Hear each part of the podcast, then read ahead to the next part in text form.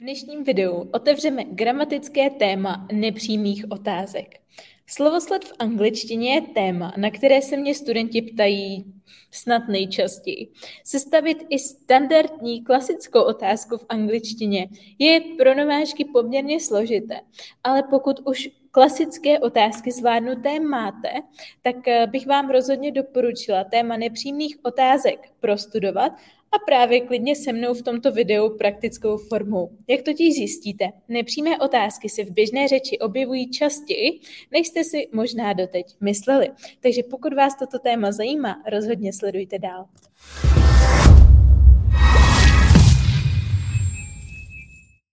Moje jméno je Eliška Krásná a svým klientům pomáhám překonat jazykovou bariéru tak, aby je v životě už nic nelimitovalo. Jsem zakladatelkou projektu Výuka.io Online a také jazykovou lektorkou, koučkou a autorkou několika kurzů a e-booků. Jeden z nich, 5 tajemství efektivních studentů angličtiny, si můžete stáhnout v popisku tohoto videa. Stejně tak tam najdete i všechny bonusové materiály k tomuto videu. Sledujte mě rozhodně i na Instagramu, kde se pomocí zábavných anketek, kvízů, příspěvků a videí, reels a tak podobně dozvíte spoustu praktických věcí, které se vám do reálných situací s angličtinou budou rozhodně hodit. A teď už pojďme na to. Na úvod se pojďme podívat na to, co to vlastně ty přímé a nepřímé otázky jsou. Přímá otázka, to je taková ta standardní, kterou znáte, když se chci někoho zeptat, kde je autobusová stanice, nebo jak se máš, jak se jmenuješ, co dneska děláš, tak to je klasická přímá otázka, například where is the bus station? Nepřímá otázka je taková otázka, která by se dala rozdělit vlastně na 2 věty s tím, že ta první věta má vlastně slovosled otázky, zatímco ta druhá ale má už slovosled klasický oznamovací věty. Takže například could you tell me where the bus station is? A jak jste si všimli, ten slovosled, když porovnáme where is the bus station and where the bus station is, je jiný.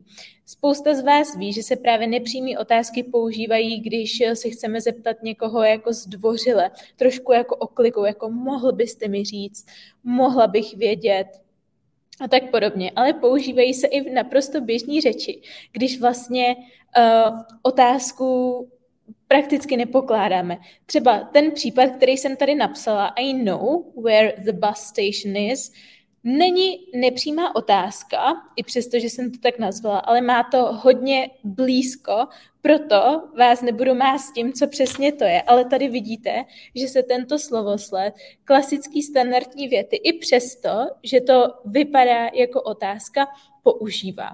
Ale teď nemusíte z toho být zmatení, to byla teprve ukázka, taková rozehřívačka na začátek, co vás dneska čeká. Ale teď se pojďme podívat už do té praxe a následně to i procvičit, kde vám zaručuju, že se vám ty pucličky vědomostí a myšlenek, které jste teď získali, spojí. Takže obecná pravidla nepřímých otázek typicky se používají právě v nepřímé řeči. Jo, to když říkáme, že on řekl, ona řekla, já jsem řekla. Pokud už znáte nějakou anglickou gramatiku, dá se říct, třeba takovou tu už víc složitější, tak jste se s nepřímou řečí už určitě setkali.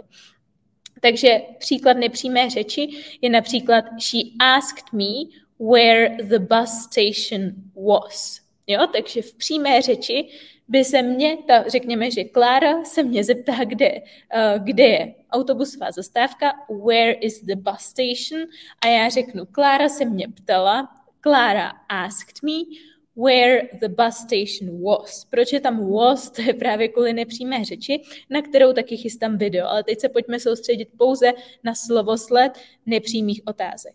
Takže to je první způsob. Druhý důvod nebo druhá situace, kde se používají právě ta zdvořilost. Takže could you tell me where the bus station is? Mohl byste mi říct, nebo may I ask you where the bus station is? A tak podobně. Teď mě z hlavy nenapadnou další zdvořilostní fráze, ale je jich spoustu.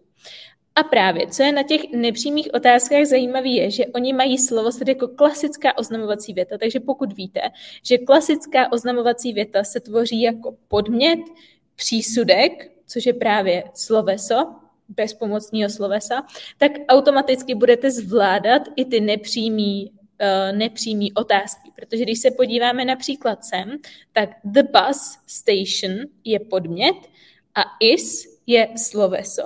Když máme otázku, tak je to obráceně. Začínáme tázacím zájmenem, což je tady stejný, ale pak by bylo is, jako sloveso, bylo by to vlastně prohozený a pak až za slovesem by byl podmět. Často ty nepřímé otázky uvádíme spojkami jako if, whether, why, where. Například she asked me if I was okay. I podmět, was přísudek sloveso. Když bych se zeptala klasickou otázkou are you okay, tak máme přísudek jako první, tedy sloveso, you podmět a zbytek věty. Mám tady ještě znova na připomínku, abyste si znovu porovnali přímou otázku where is the bus station versus nepřímou například could you tell me where the bus station is, anebo are you at home, jsi doma, a třeba já bych mohla říct I know you are at home, nebo you told me that you are at home a tak podobně. A teď už je čas jít do té praxe, protože teorie byla spousta, tak já chci, abyste si znovu připomněli pravidla. Klasická otázka se tvoří tak, že první je sloveso, nebo pomocní sloveso u složitějších časů, kde, nebo u všech časů, pokud se nejedná o sloveso být nebo o modální sloveso. A u těch klasických je samozřejmě pomocní sloveso a následně to sloveso, to významové sloveso. A v klasických větách, v klasických oznamovacích větách ten slovo sleduje jako podmět a pak až přísudek. Soustřeďte se na ten rozdíl, kdy je podmět a kdy přísudek, protože právě to se v otázkách prohazuje. Standardně, ale v těch nepřímých ne. Takže já vám doporučuji, pozastavte si teď tohleto video, já vám následně ukážu správné odpovědi a na tom vám i vysvětlím to správné použití. Takže stopujte.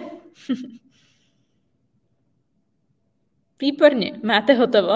Pokud ne, tak si to dodělejte. Pokud jo, tak jdeme dál. Postupně si to rozebereme. Tady máme otázku why did she cry? Takže did je pomocný sloveso, tohle je podmět a tohle je sloveso. To teda standardní otázka. Can you tell me? To už je ta zdvořilostní fráze, takže už jdeme do té nepřímé otázky. Why she cried, takže podmět a až pak sloveso. Všimněte si taky, že tady je minulý čas, takže potřebujeme to sloveso v minulém čase. Další otázka. Does she speak Greek? Máme asi mluví řecky, takže máme pomocný sloveso, podmět, plnovýznamový sloveso, zase standardní otázka. I'd like to know. To je zase taková ta úvodní fráze, která právě tu otázku překlopuje do nepřímé otázky. If, mimochodem i tady why, to jsou takový ty typické spojky, které uvozujou tu nepřímou otázku. A následuje podmět she speaks, je to totiž třetí osoba jednotného čísla, Greek. Where is Joe? Klasická otázka. Is jako sloveso první a pak až podmět Joe. A tady zase naopak do you know? Úvod nepřímé otázky, where Joe is, takže zase podmět a až pak sloveso. What time does the show start? V kolik začíná ta show? Do you have any idea? Zase úvod nepřímé otázky. A musíme se přehazovat, takže what time the show, podmět, starts, sloveso. A takhle jedeme dál. Will they be all right? I wonder, jako přemýšlím nad tím, nebo jako uvažuju, if they will be all right. Zase jsme prohodili podmět s přísudkem, takže první podmět, potom přísudek will be. What did he want? Pozor, tady je chyba. Would you mind telling me what he wanted? Protože chceme minulý čas, ale jinak slovo se je správný. What he wanted, jako minulý čas. Could you let me know whose car it was? Zase car, podmět a přísudek. Is this the right train? Do you have any idea if it, anebo this, by tam mohlo být místo toho it, is the right train? When will they get married? I wonder when they will get married, Hibi. How long has she known him? I'd like to know how long she has known. Tady je přesně tohleto slovíčko KNO2VN, jenom se to tady už nepropsalo. How long she has known him. Zase otočený slovosled. Could you babysit tonight? I was wondering if you could babysit. What is her name? Could you tell me what her name is? Do you have any free tickets? Could you let me know if there are some free tickets? A předposlední, where were the boxes? Can you remember where the boxes were? Were, tady zase chybí E, nepropsalo se to, je až na konci, až za podmětem. A which countries did she visit? A já tady teď nevidím ten zbytek. Tak. Do you know which countries she visited? Takže tolik k nepřímým otázkám. Dejte mi vědět, kolik jste měli správně, kolik špatně. A pokud se trápíte s tím, že tomu ještě nerozumíte, tak já vám doporučuji vrátit se k úplným základům slovosledu, protože tohleto už je přece jenom taková nadstavba, taková ta ty třešničky na dortu, který vlastně člověk pochopí až v tom momentě, kdy ten základní slovosled má pochopený. Takže vám doporučuji udělat krok zpátky, anebo případně se dozeptat na konkrétní věci v komentářích u videa a já vám moc ráda pomůžu a odpovím. Ale nezapomínejte, že je to vždycky o tom tréninku a ideálně to slyšet i z více zdrojů. Takže pokud už cítíte, že třeba tomu rozumíte na 70%, tak vám doporučuji zkusit googlet a někde to doklepnout, abyste se upevnili v těch pravidlech a pak to ideálně hned začít zase používat. Chcete žít život bez jazykové bariéry a dosáhnout výsledku svých snů? Chcete na vlastní kůži zažít, jaké to je učit se anglicky systematicky, zábavně a vidět pokrok? Chcete se nechat vést profesionálem, který výuku přizpůsobí vašim potřebám, poradí vám, namotivuje vás a dá vám zpětnou vazbu, abyste věděli, co používáte správně a co špatně a mohli se díky tomu posunout? V tom případě jste narazili na toho správného lektora pro vás. V základu nabízím 2 formy spolupráce. Online klub pro samouky a individuální jazykový mentoring. Jak si vybrat? Já ve výuce kladu obrovský důraz na individualitu. Jinými slovy to znamená, že neexistuje univerzální řešení pro každého, ale že každý by měl následovat takový systém a styl výuky, který bude odpovídat jeho osobnosti, jeho možnostem, ať už časovým nebo finančním, a také jeho cílům. Představím vám tedy tyto 2 formy spolupráce na konkrétních lidech a sami se rozhodněte, jaký popis na vás sedí spíše. Máme zde Kláru a Ivet. Klára se chce zlepšit v angličtině, ale má spoustu dalších povinností. Nemůže se angličtině věnovat naplno, ale ani tak se na ní nechce vykašlat úplně. Nechce nad sebou mít přímou kontrolu lektora a tak velkou zodpovědnost, ale vyhovuje jí komunita samouků, kde získá potřebnou podporu a motivaci. Je poměrně samostatná, ale chybí efektivní plán, struktura a zpětná vazba profesionála, aby věděla, že se posouvá. Pokud jste jako Klára, je pro vás vhodnější online klub pro samouky. A co Iveta? Iveta je ochotná angličtině teď dát maximum, aby dosáhla svého cíle. Najde si i 30 minut každý den. Potřebuje individuální plán přímo jí na míru, aby nestrácela čas a dosáhla svých výsledků co nejrychleji. Skupinová výuka jí moc nevyhovuje. Potřebuje hodně pozornosti, podpory a vedení. Zároveň si na sebe potřebuje tak trošku ušít bič, aby jí to donutilo pracovat a neusnout na vavřínech. Pokud jste jako Iveta, tak individuální jazykový mentoring bude ta správná cesta pro vás. Pokud bych to měla shrnout, tak zásadní rozdíly mezi klubem a individuálním mentoringem jsou v časové náročnosti. Klub vyjde na zhruba 10 minut denně, mentoring ideálně na 30 minut denně, ale záleží tam už na individuální domluvě, protože to je přece jenom individuální jazykový mentoring. Klub, co se týče klubu, tak tam je výuka přizpůsobená skupině. To znamená, nerespektují se v ní potřeby jednotlivců, ale potřeby celé skupiny. Podle zpětné vazby účastníků přizpůsobují program, který je vhodný pro úrovně A2 až B2. To je jinými slovy znamená, že je třeba mít nějaký základy v angličtině, není vhodný pro úplný začátečníky, ale zároveň pokud už teď mluvíte naprosto plynule, máte pokročilou úroveň vyšší než B2, tak ani pro vás není skupinový program vhodný.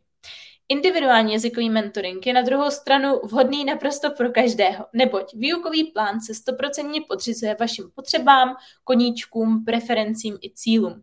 Pokud potřebujete vyšperkovat angličtinu kvůli maturitě nebo zkouškám, zaměříme se na ně. Pokud kvůli cestování nebo pracovnímu pohovoru, tak to samé.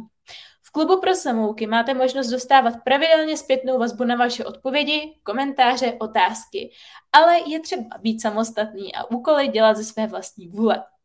Nebudu vám stát za zády s bičem. Pomůže vám ale obrovsky to, že dostanete mini úkol na 10 minut každý den a tím pádem pro vás bude jednoduché vytvořit si udržitelný denní návyk. V mentoringu budete mít mou plnou pozornost, budeme prakticky na týdenní bázi v úzkém kontaktu a neustále sledovat váš pokrok a upravovat plán podle vašich potřeb a preferencí. Budeme pracovat s pravidelnými deadliny, abyste angličtinu nemohli jenom tak odložit na dobu neurčitou. Znáte to. A tím pádem dosáhli tak svých cílů. Cenově klub vyjde na $20, což je podle aktuálního kurzu zhruba 600 korun měsíčně. Individuální jazykový mentoring vyjde na 2 500 korun měsíčně. Aktuálně k dnešnímu datu 14. prosince 2022. Pokud stále nemáte jasno v tom, jakou službu si vybrat, napište mi na e-mail eliska@vyukaionline.cz. Já vám to napíšu i do popisku. A zároveň, pokud se chcete přihlásit nebo jen získat více informací, pročíst si recenze mých studentů a podobně, tak stačí rozkliknout také odkaz v popisku videa a tam se dozvíte vše potřebné. A já se na vás budu hrozně moc těšit.